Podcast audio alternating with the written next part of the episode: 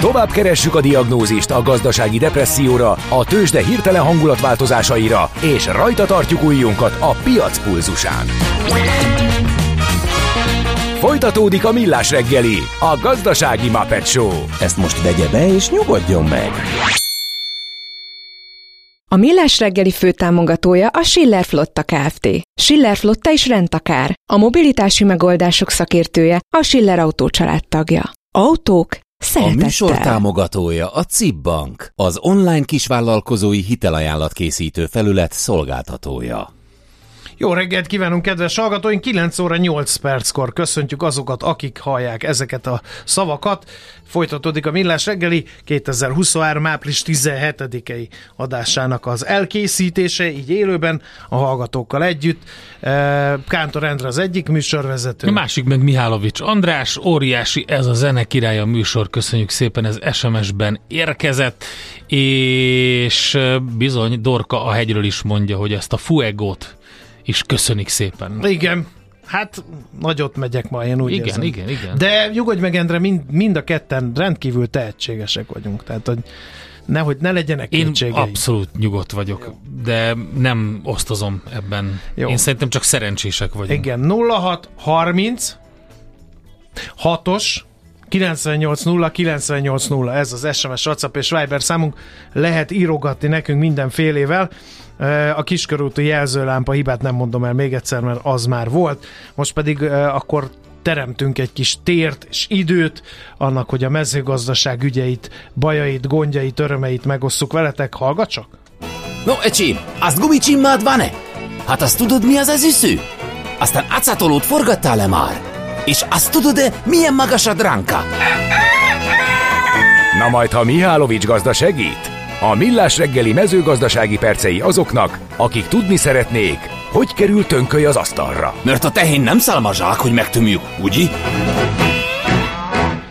Mezőgazdasági géppiac, ez került a célkeresztünkbe ma reggel, mert hogy nagyon sokat beszélünk a mezőgazdaság mindenféle gondjáról, problémáiról, ugye a történelmi asszályról, hatékonyságnövelésről, stb. De hogy ezt a hatékonyságot hogyan fogjuk elérni, és milyen forrásokból, milyen gépekre lehet majd, vagy szántak pénzt a gazdák, hát erről kevesebb szó esik, úgyhogy gondoltunk egy nagyot, és ezügyben egy szakértőt tárcsáztunk, Fazakas Péter, az MKB Bank és a Takarékbank Agrár és Élelmiszeripari Üzletág Elemzési és Kompetencia Központ vezetője ő. Jó reggelt kívánunk! Jó reggelt kívánok, üdvözlöm a hallgatók! Nagyszerű. Nem tudom. Géppiacot nem nagyon gyakran veszük gorcső alá, pedig hát ugye ezen múlik a hatékonyság. Hogyha van korszerű gép, akkor lehet korszerű termesztéstechnológiát csinálni, akkor jobbak a hozamok, stb. Főleg ugye precíziós gazdálkodásról nagyon sokat beszélünk, hát erre való átállás megint csak gépigényes. Úgyhogy vegyük bemelegítésnek gorcső alá, hogy milyen volumenek voltak az elmúlt években, és milyen számokra lehet számítani idén, tekintve, hogy ugye az asszály miatt megcsappantak a bevételek, és hát ugye a gazdasági helyzet is bizonytalan, lásd ukrán gabona, hogy ilyenkor a finanszírozás is nehéz. Vegyük akkor, hogy hány traktor, kombájn és egyéb talajművelőgép fogyott az elmúlt években, és milyenek a kilátások. A 2022-es év értékeléséhez nagyon fontos tudnunk azt, hogy soha nem látott pályázati dömping érte a piacot. A precíziós gazdálkodási pályázat 212 milliárd forint összegben adtak be kérelmet a gazdák, ebből 193 milliárd forint támogatást jóvá is hagytak. Nagyon jelentős részben ez volt a tavalyi növekedésnek a húzó ereje, ami számokban úgy realizálódott, hogy 385 milliárd forint értékben vásároltak új mezőgazdasági gépeket és eszközöket, és 80 milliárd forint értékben alkatrészeket. Az új gépek beszerzése az egy nagyon jelentős növekedés jelentett, ez több mint másfélszeresére nőtt a piac, és ennek a 23-as áthúzódó hatásairól a pályázatokból még nem fizettek ki mindent, tehát ennek biztosan lesz egy áthúzódó hatása, viszont hasonló összegben új kiírások biztos, hogy nem lesznek. Tehát ez a 22-es év, ez egy kivételes volt ebből a szempontból. 2023-ban arra számítunk, hogy nyilván egy nagyon jelentős csökkenésre számítunk. Számításaink szerint ez nagyságrendileg egy 20%, de ez nem azt jelenti, hogy egy gyenge év lenne. A gépekre továbbra is szükség lesz, egy normál üzemszerű működés és a tavalyi évről áthúzódó pályázatok, a géppótlások azok mindig aktuálisak, és hát nyilván a precíziós gazdaságra való áttérés pedig egy folyamat, amit nem lehet egyedi kampányokhoz csak kötni. Természetesen ez mindig ad egy ösztönzést a gazdáknak, hogy váltsanak és frissítsék a gépparkukat. De ez egy nagyon hosszú ideje tartó folyamat, ami több összetevős, és nem csak a gépekből áll. Pályázat nem lesz, de én itt megelőlegeztem, hogy a saját erős finanszírozás sem lesz egyszerű, hiszen a fő bevételi forrásnak számító gabonákban épp itt az ukrán gabona dömping miatt egy jelentős árcsökkenés van. Az asszály is apasztotta a mozgásterét a gazdáknak, hiszen eleve kevesebb termetést adnak, most az ára is alacsonyabb lesz itt az ukrán dolgok miatt. Ez is egy ilyen nehezítő tényező, vagy én rosszul fantáziáltam itt erről? Én úgy gondolom, hogy nem rossz ez a levezetés. Nyilván, amikor a gazdák a gép beszerzésekről döntenek, akkor annak van egy adósságszolgálata, tehát ez főleg egy nagyobb traktort, vagy egy kombájnt, azt nem nagyon vesznek meg önerőből. Tehát ilyenkor végig számolják, hogy mi az, amit teljesíteni tudnak, és valóban a 2023-as évben nem túlságosan jó a helyzet, vagy inkább azt mondanám, hogy valószínűleg búzából lesz egy nagyon jelentős, mondjuk azt, hogy túltermelés a világpiacon, viszont a búza, az ugye láttuk az elmúlt 2 évben, azért mégiscsak egy alacsonyabb kockázatú termelői szempontból, mint mondjuk egy kukorica, és lehet, hogy aki végigcsak kukoricára tesz az idén, és mondjuk nem sújtja asszály, az jobban fog járni, csak kérdés, hogy kik fogják ezt bevállalni, aztán kevesebben fognak kukoricát termeszteni, és összességében pedig a termelés jövedelmezősége az valóban úgy gondoljuk, hogy csökkenni fog egy normál évhez képest. Most nyilván akkor a precíziós gazdálkodásra való áttéréshez kellenek ezek a gépek, kellenek a beruházások. Ki tudja ezt megtenni? Tehát mennyire erős ez a szektor, vagy mennyire gyengült le az elmúlt években? Én úgy gondolom, hogy nem gyengült le, tehát azért 2019-20-ig volt egy 7-8 éves békeév, vagy békeperiódus úgymond, és nem csak nyilván a geopolitikára gondolunk, hanem arra is, hogy kiszámíthatóan alakultak a jövedelmek, a bevételek, a piacok, nem voltak nagy lengedezések az inputanyag árakban és a termény árakban sem, tehát kiszámíthatóan tudtak gazdálkodni ugye mezőgazdasági termelők. Jó esetben ebből felhalmoztak olyan tartalékokat, amiket azért beruházásokra tudtak fordítani, és nagyon jelentős mértékben modernizálódott egyébként a hazai mezőgazdaság, nem csak a 22-es géppályázatok kapcsán, hanem már az elmúlt években folyamatosan. És ennek az eredménye azért az, hogy nyilván más összetevői is vannak ennek, de hogyha hatékonysági mutatókat nézzük, akkor szép lassan azért lépdelünk előre. Még azért, hogy mi kell a precíziós gazdálkodáshoz, tehát ennek a gépek azok valóban egy nagyon fontos összetevői, enélkül nem megy, hiszen az a infrastrukturális háttér, ugye ezek a technológiai feltételek mindenképpen a gépekben adottak, viszont ami talán még ennél is fontosabb, a precíziós szemléletmód.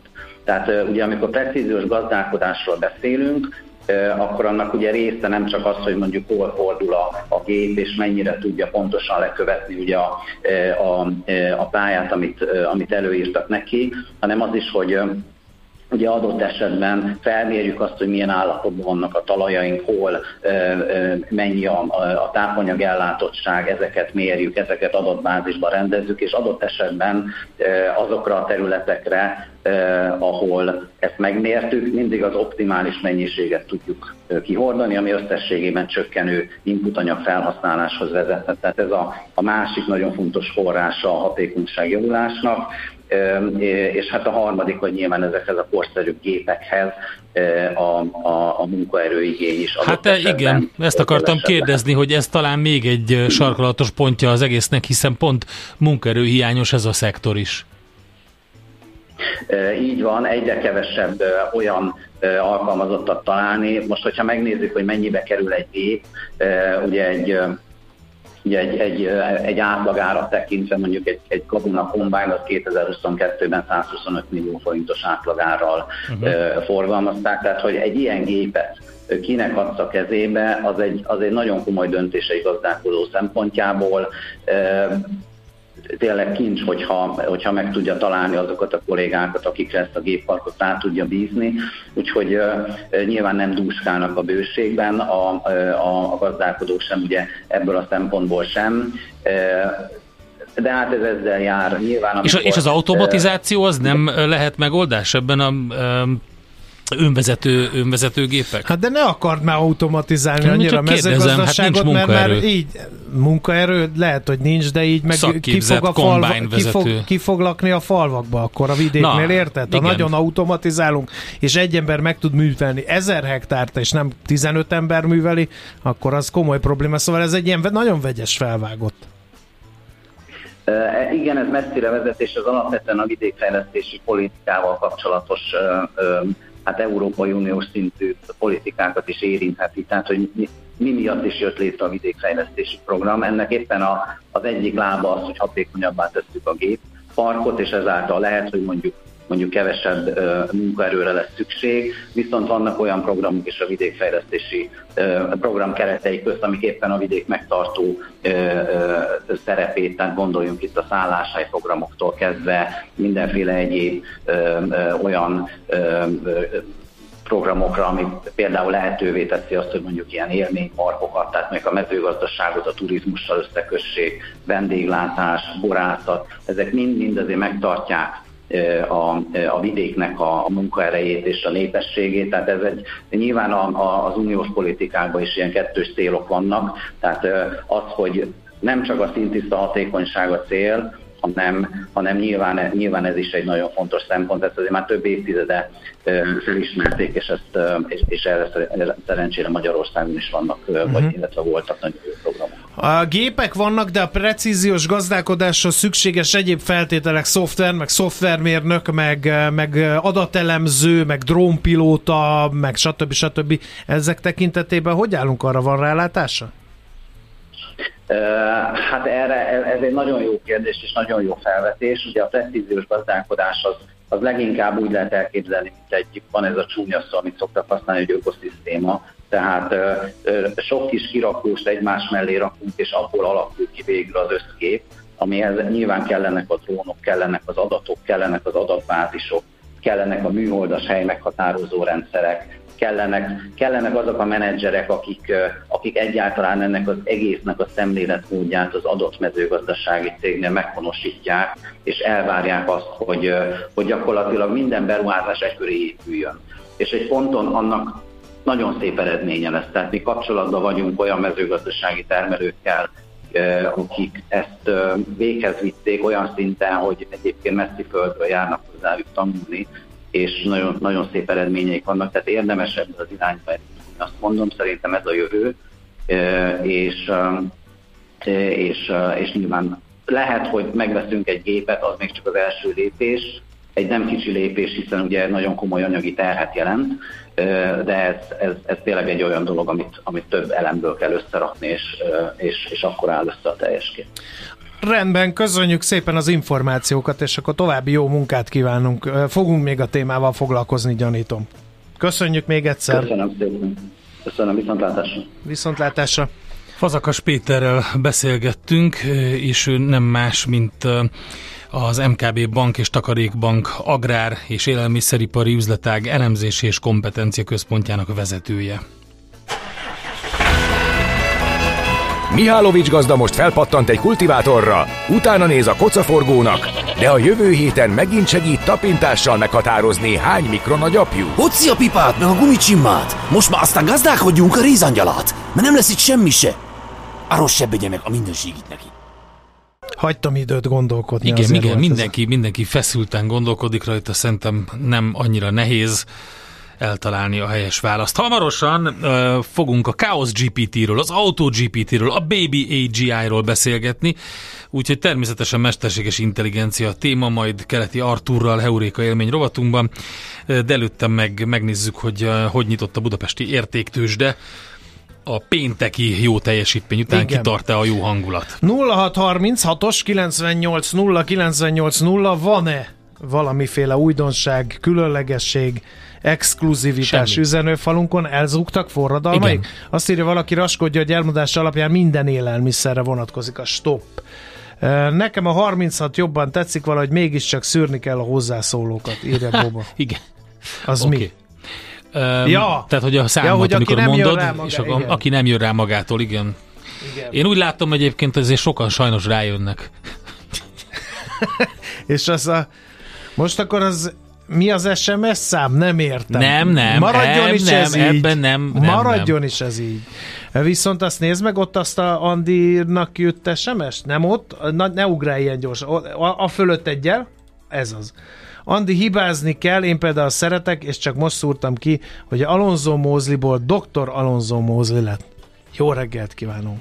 Jó reggelt! Endre. Április 17-én szúrta ki. És mikor indultunk? Hihetetlen. Január 3-án. Na jó. Vannak ilyen mindenen átívelő dolgok, úgyhogy... B hallgató, ez tetszik nekem. Mert van A hallgató, meg B hallgató. Értem. Jó, hát akkor jöjjenek a feles hírek, ezt úgysem ússzátok meg, aztán pedig jövünk vissza, ahogy Endre beharangozta, mindenféle GPT, meg AI, meg számomra ismeretlen minden betűszót igen. Fogunk megfejteni.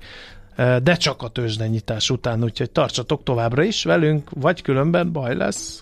Tőzsdei és pénzügyi hírek első kézből a Rádiókafén, az Equilor befektetési ZRT-től. Equilor, 1990 óta a befektetések szakértője. Na hát jó reggelt kívánunk Varga Zoltán szenior elemzőnek, szevasz! Sziasztok, jó reggelt kívánok! Hogy nyitottunk, milyen a hangulat jó a tőzsdei kereskedésben? Nem? Jó a hangulat, bár nincsenek nagy mozgások, de egész Európában, illetve Magyarországon is hasonlóan emelkedés látható, 0,44%-os pluszban van a Buxi Index 43.477 pontnál. A forgalom ma sem túl acélos egyelőre, jól számolom, még a 200 millió forintot sem érte el az összforgalom a B-ten, azért az általának mondható. Sajnos, de hát majd meglátjuk. Hát de mire várunk? Tapsra! Hát amerikai... Tessék. Na tessék, a Mihálovits András betapsolt, úgyhogy akkor mehet. Reméljük, akkor most már jó lesz egyébként. Hát nyilván az Egyesült Államokban azért a nagybankok, további nagybankok jelentenek a héten, egyelőre ugye jól indult ez a részben gyors jelentési szezonnak pénteken.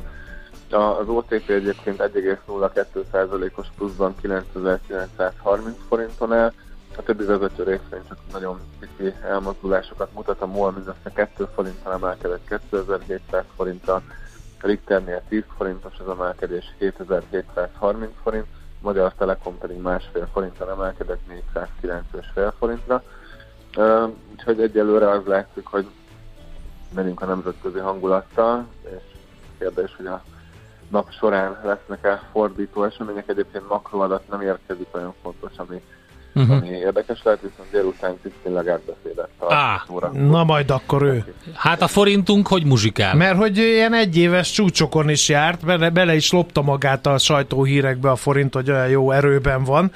Ez kitart-e? Így van. Igen, a dollárral szemben ugye pénteken volt egy korrekció az euró-dollárban, ott egy picit visszajöttünk 3.39.43, de még mindig a 3.40-es korábbi támasz alatt vagyunk, tehát ez alapvetően pozitív.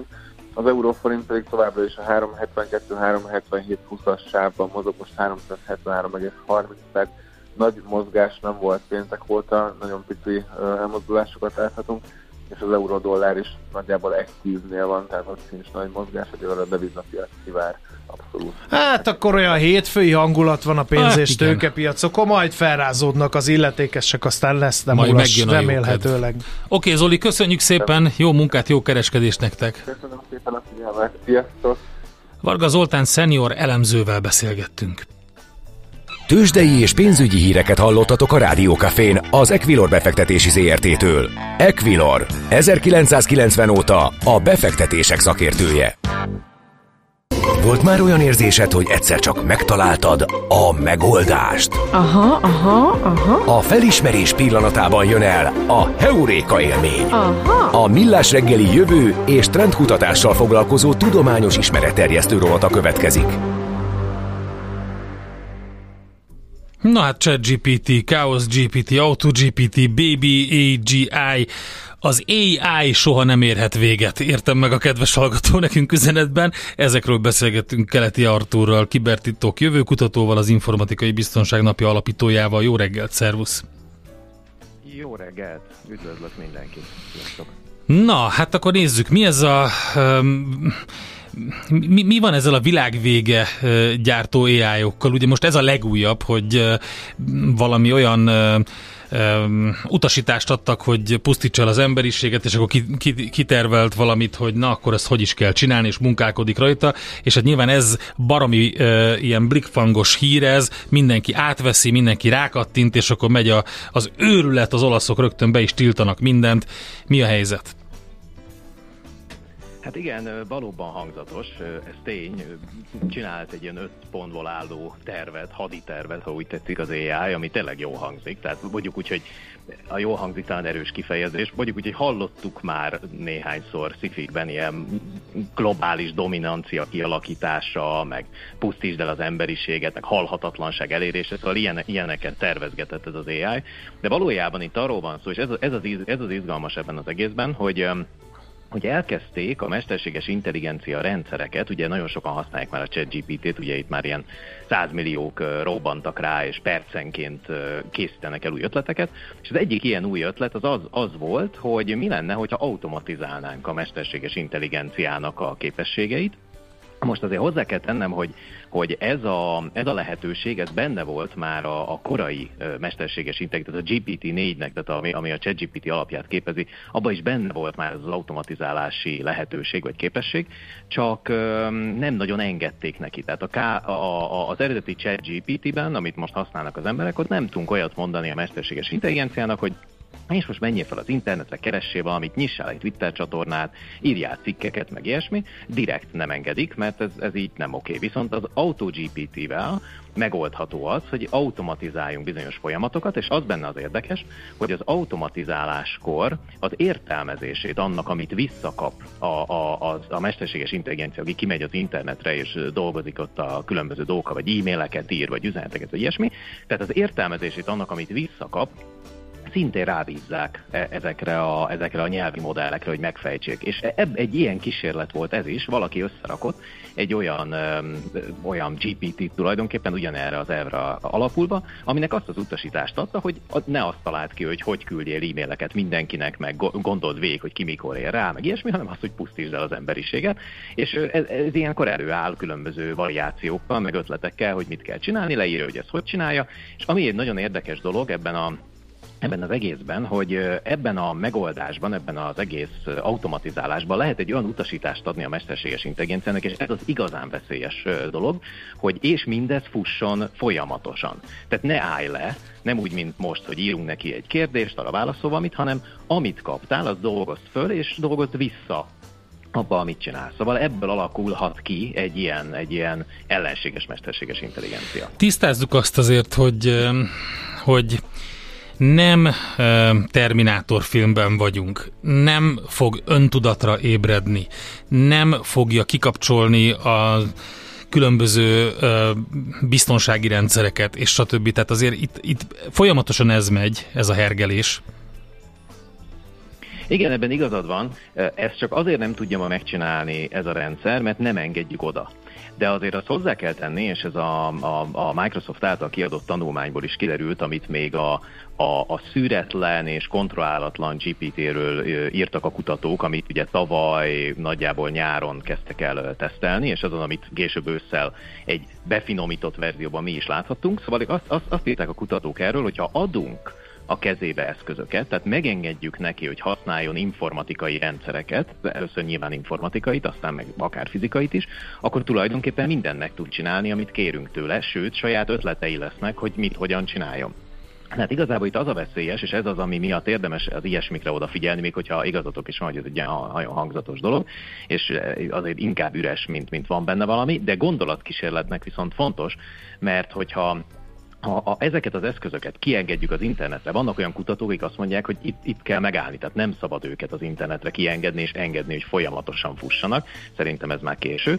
Szóval, hogyha kiengedjük őket az internetre és eszközöket adunk a kezükbe, akkor nagyon sok mindent tudnak csinálni, és tekintettel arra, hogy föl tudnak építeni a fejükben egy mentális képet arról, hogy az emberek mit gondolhatnak róluk, vagy hogy egyes emberek hogyan viselkednek bizonyos helyzetekben, ezért igazából az emberi viselkedést is le tudják szimulálni, és hát ugye nem kell messzire mennünk, hogyha odáig arra a következtetésre el tudunk jutni, hogy igazából tökéletes dezinformációs kampányokat is tudnak futtatni. Tehát ha értik, hogy az emberek hogyan működnek, erről majd mindjárt mondok valamit, és meg tudnak nyitni Twitter csatornákat, ahogy egyébként például ez a ChaosGPT megcsinálta, de ezt egy ilyen automatizáló mesterséges intelligenciával ezt már meg lehet csinálni, mindenki számára hozzáférhető, akkor egy idő után képesek elkezdeni a saját céljuknak, vagy annak a célnak megfelelően működni, amit adtak nekik.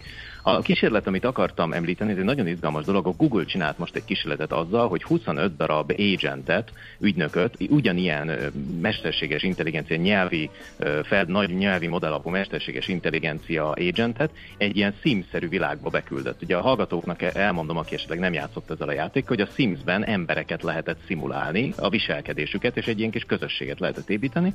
Most ezek az agentek, ezek a mesterséges intelligencia agentek képesek voltak 25 embernek a teljes napját leszimulálni, úgyhogy nem adtak nekik semmi instrukciót, az elején elmondták, hogy XY ezt csinálja, Z meg azt csinálja, és elkezdtek egymással beszélgetni, elmentek dolgozni, elkezdték végezni azt a munkájukat, amit megtanultak az emberiségről, hogy az emberek egyébként hogyan dolgoznak. Tehát igazából ezek az eszközök, ezek hihetetlen erővel rendelkeznek, és fantasztikus képességeik vannak, és pontosan ezért nagyon jók lesznek digitális asszisztensnek. Nagyon jók lesznek, sőt, már most annak kiválóak. Most jelent meg egy új, pár órája jelentették be egy új, nagyon érdekes kísérlet, az a neve, hogy Open Assistant, és ez egy teljesen nyílt forráskódú, tulajdonképpen a ChatGPT-vel versenyző eszköz, aminek viszont mind a forráskódja, mind az adatbázisa, mind a modellje, amint tanították, stb., az teljesen nyilvános. És 600 000 emberi interakcióból tanult, azon kívül, hogy használja azokat a nyelvi modelleket, amik ma rendelkezésre állnak a neten. Tehát ebben egyszerre van benne egy óriási lehetőség, és egy óriási veszély is. Oké, Arthur, de az alap, hogyha nagyon én is ilyen skifis akarok lenni, akkor a robotika 3 törvénye, vagy most már 4, de mindegy, szóval ezek nincsenek beépítve? Tehát, hogy mit nem csinálhat? Nem az, hogy kiengedjük-e, vagy nem engedjük ki, de mégiscsak algoritmusok, mégiscsak programok. Tehát ugye meg lehet határozni, igen, hogy mit csinálhat, és mit nem csinálhat. Na, ez egész addig így volt, amit mondasz, hogy meg volt határozva, hogy mit lehet, meg mit nem lehet, amíg ezeknek a modelleknek egy része nem szivárgott ki, másrészt, amíg nem kezdték el az emberek a saját gépükön futtatni, mert úgy néz ki, hogy egy pár milliárdos, mondjuk egy 10, akár 30 milliárdos paraméterre rendelkező motor, ha megfelelően föltanították, akkor kezd ilyen GPT magasságokba érni, vagy képességekbe érni, és hogyha azt az emberek a saját gépeiken tudják futtatni, akkor onnantól kezdve olyan korlátokat teszel köré, amit akarsz. Jelenleg a ChatGPT és az összes többi dolog, a BARD, a Bingnek a különböző verziói, azok körbevették ezt a modellt, ami egyébként szinte bármire képes, ilyen védelmi kerítéssel, hogy mi az, amit megengedünk neki, és mi az, amit nem engedünk neki, amiket mondtál, ezek a robotika, meg egyéb dolgok törvényei, de ez nincsen meg akkor, hogyha saját magad futtatod a modellt, és van még egy másik érdekes trend is, hogy az látszik viszont, hogy egyre több cég ijed meg attól, most már volt példa arra, hogy forráskód vagy egyéb információ kiszivárgott azért, mert a mérnökök vagy a kollégák, akik egy adott cégnél dolgoztak, azok elkezdték használni a publikus felhő alapú mesterséges intelligenciákat a kérdések megválaszolására vagy a kódnak a javítására. Tehát egyre inkább bezárkóznak majd szerintem a cégek, mindenki saját mesterséges intelligenciát fog futtatgatni, megint megnő a kapacitás, ugye ez a hullámzás, ami ilyenkor szokott lenni, mindent a felhőbe küldünk, aztán mindent lehozunk a felhőből, aztán mindent visszateszünk. Tehát szerintem megint eljön egy olyan időszak, amikor nagyon sok cég saját maga fog futtatni biztonsági okokból saját mesterséges intelligenciákat, és ezt meg tudják tenni a kormányzatok, sajnos meg tudják tenni a terrorista szervezetek, meg tudják tenni a hackerek. Tehát igazából azok a védelmi rendszerek, amelyeket hiányolsz, azokat a modelleknek a az alap működésébe kéne beépíteni, de ezek a modellek nem így működnek, tehát a nyelvi modellek nem ilyenek. Úgyhogy sajnos azt kell mondanom, hogyha saját magad futtatod, a saját magad neveled az AI pitbullt, akkor olyanná neveled, amilyenné szeretnéd. Ez jó. Ez jó, hogy mondtad ezt az AI pitbullt, mert ez teljesen jó egyébként, hogy önmagában az egyik legaranyosabb kutyus, és mindig a gazdától függ, hogy mi lesz vele. Értem, de ez azt jelenti, hogy akkor, ha nekik van, akkor nekünk is kell, hogy legyen.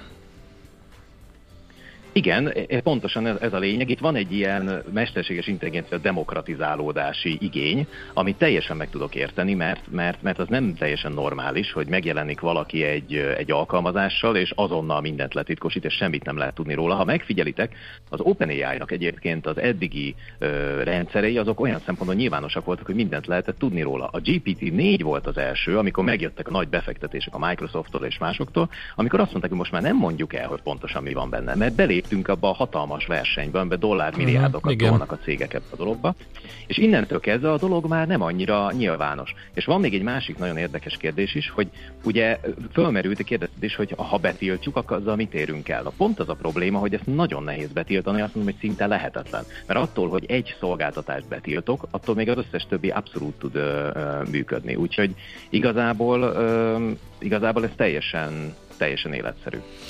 Hát izgalmas, amit a kedves hallgató írt, azzal fejezném be, ami gazdasági versenyelőny lehet az, hogy kirakja először és ráereszti az internetre, és ezzel előnyhöz jut, akkor valószínűleg ezt meg is fogják lépni, ahogy ez meg is történt már. Hát igen, sajnos ez így van. Oké, Arthur. Köszönjük szépen, gondolatébresztő. Nagyon enerváltan törődtél ebbe bele, úgyhogy mindent elmondott. Beletörődött így. Figyeljetek. Az az igazság, hogy nagyon sok jó dologra használják most már ezt a rendszert. Én azt látom, hogy rengeteg marketinganyagot, rengeteg információt, képességet gyűjtenek össze és használják a cégek rengeteg jó dologra, csak sajnos ezzel párhuzamosan az is látszik, hogy nagyon sok embernek a munkáját ilyen szempontból veszélyezteti. Tehát most már vezetők azon gondolkodnak, hogy kik azok az emberek, akikre nem lesz szükség amiatt, mert a mesterséges intelligencia megoldja ezeket a feladatokat. És azt látom, hogy a másik oldalon a gazdasági modellek még nem állnak készen arra, hogy ezt a dolgot rendbe tegyék. És sajnos most még nem tartunk ott, hogy egy csomó embert hazaküldhetünk, mert a gépek helyettük fognak dolgozni, mert nem tudjuk, hogy akkor ők mit fognak csinálni, miből fognak élni. Ez egy óriási kérdés, és emellett ugye a másik nagy kérdés az a hitelességi kérdése, hogyha ezeket az eszközöket olyan dolgokra használjuk fel, amik generálják, ugye amiről nagyon sokat beszélgettünk már itt is a jövő szempontjából, generálják a hihető tartalmakat, pedig már elkezdték csinálni, akkor miben hihetünk majd később? Tehát itt nagyon sok megoldandó feladat van, azért vagyok enervált, mert látom magam előtt, hogy hiába mondja azt az OpenAI-nak a CEO-ja, a Sam Altman, hogy na majd itt mindent meg fogunk oldani, csak az kell hozzá, hogy összejön a világ összes vallási vezetője, meg kormányzata, és megegyezzenek. Hát ez így is van. Ez így is van, csak nem fog megtörténni. De legalább van témánk a következő alkalomra is. Na, köszönjük szépen, Arthur! Bunka sikereket kívánunk! Amíg van mit dolgozni, érted? Köszi! Sziasztok, szia! Keleti Arthurral beszélgettünk, kibertitok jövőkutatóval, az Informatikai Biztonság Napja alapítójával.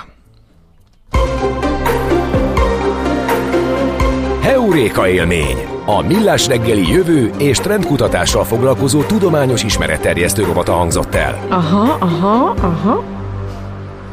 Itt van Fejér Marian a stúdióban. Jó reggelt! Jó reggelt! Milyen kipihent vagy kisimult. Tényleg. Igen, legalábbis új a szemüveg. Hosszú hétvége volt az. Ez új szemüveg? Pénteken nem voltál benn. És gyerekek, még tegnap este is dolgoztam, de bocs, és amúgy nem vagyok egyáltalán kipihent. Nem új a szemüveged? Nem új. Jó, akkor régi, de csak most veted elő. Ugye, a dioptriája új. Ja!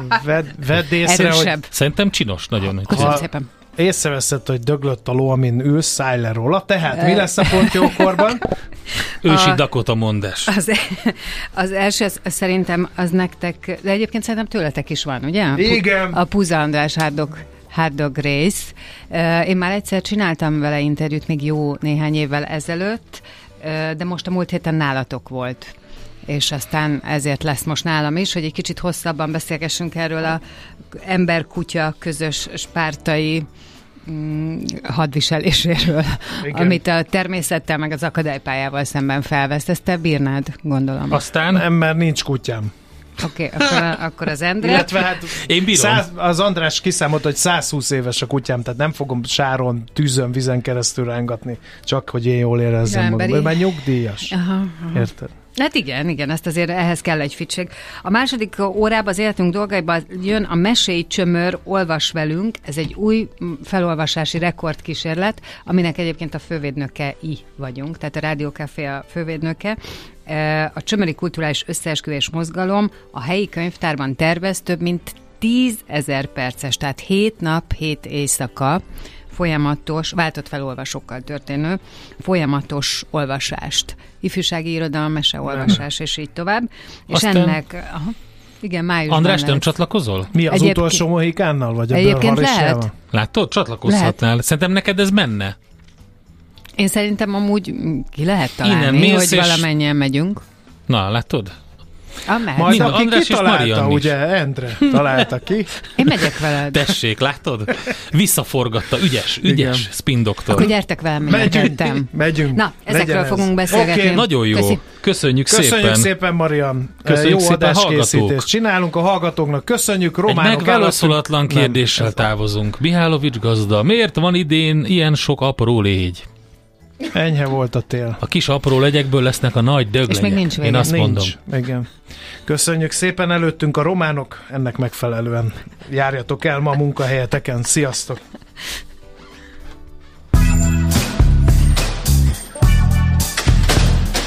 Már a véget ért ugyan a műszak, az ügyelet azonban mindig tart. A sürgősségi és félig zárt osztályon holnap reggel újra megtöltjük a kávésbögréket, és felvesszük a piacisztetoszkópot.